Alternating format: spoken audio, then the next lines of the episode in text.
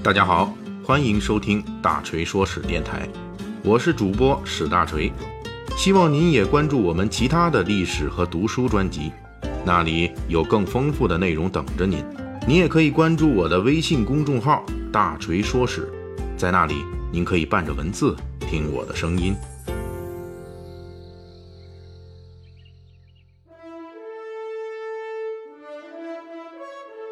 最近啊，因为国内的一个大学生张口闭口就说中国是支那，再次把这个已经被中日停用了数十年之久的、被中日两国乃至国际上都公认的骂人话，再度拉回到公众视野之内。本期大锤就为大家讲述这个词为什么成了骂人话。咱们在这里先说一句，大锤为什么说“支那”这个词现在算是国际上比较公认的一句骂中国人的话呢？咱们举一个不太久远的例子，十四年前，我国篮球运动员姚明在 NBA 打球的时候，当时美国 TNT 电视台的体育解说员史蒂夫·科尔，啊，这个人啊，咱们如果您是篮球迷的话，应该很熟悉，他就是现在 NBA 著名球队金州勇士队的主教练，他当时呢是一名这个电视台的体育解说员，当时他在解说 NBA 比赛的时候，就说姚明是一个支那人。结果他被观众，特别是美国的华人华侨投诉抗议。最后，科尔发了道歉信，说自己绝不是故意的。他真不知道这个词汇从19世纪开始就是一句骂人话。支那这个词汇最早出现在古代，在很长的时间里，它都是一个中性词，在古代中国和外国称呼古代中国的名称之一。比如唐代就出现过诗句。支那弟子无言语，川耳胡僧笑点头。这句子里面的支那指代的就是中国的唐王朝，当时并无贬义。关于支那这个古代对中国的称呼究竟从何而来，如今学界还存在很大争议。很多人认为这个词是来自于古印度梵语，古印度对中国的这个称呼又经过佛经和佛教徒传回了中国。还有专家认为，古代支那这个词汇起源于古印度梵语对中国秦始皇的“秦”的发音演化。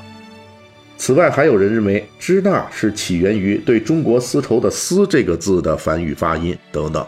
也就是在我国古代，支那这个词也传入了日本，并成为对中国的代称之一。但是这个词汇用的比较少，更多还是称呼当时中国朝代的名字，或者称之为中国。知道中国还叫做支那的人也不多。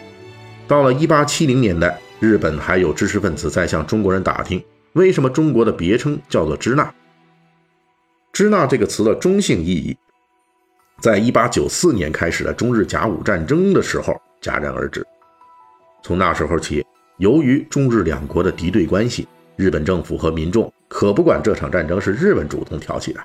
由于中国是日本的敌国，而且中国在甲午战争中又被日本给打败了，所以在一些日本人那里开始逐渐用“支那”代替原来更常用的“中国”这个称呼。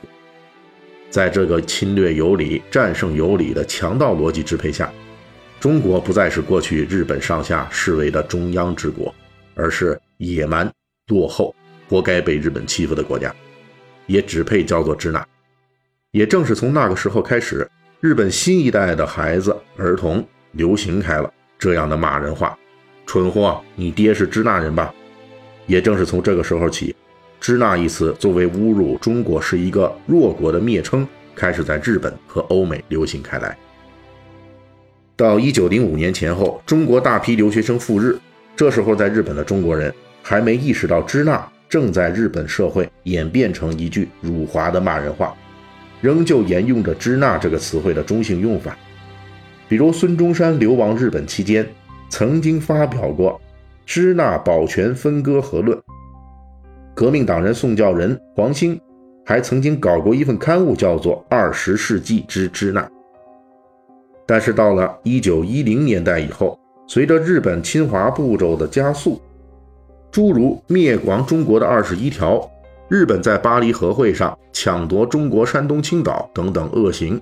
导致中日两国对立情绪逐步升温，“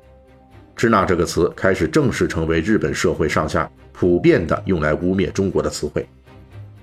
近代著名文学家郁达夫曾经在日本留学接近十年之久。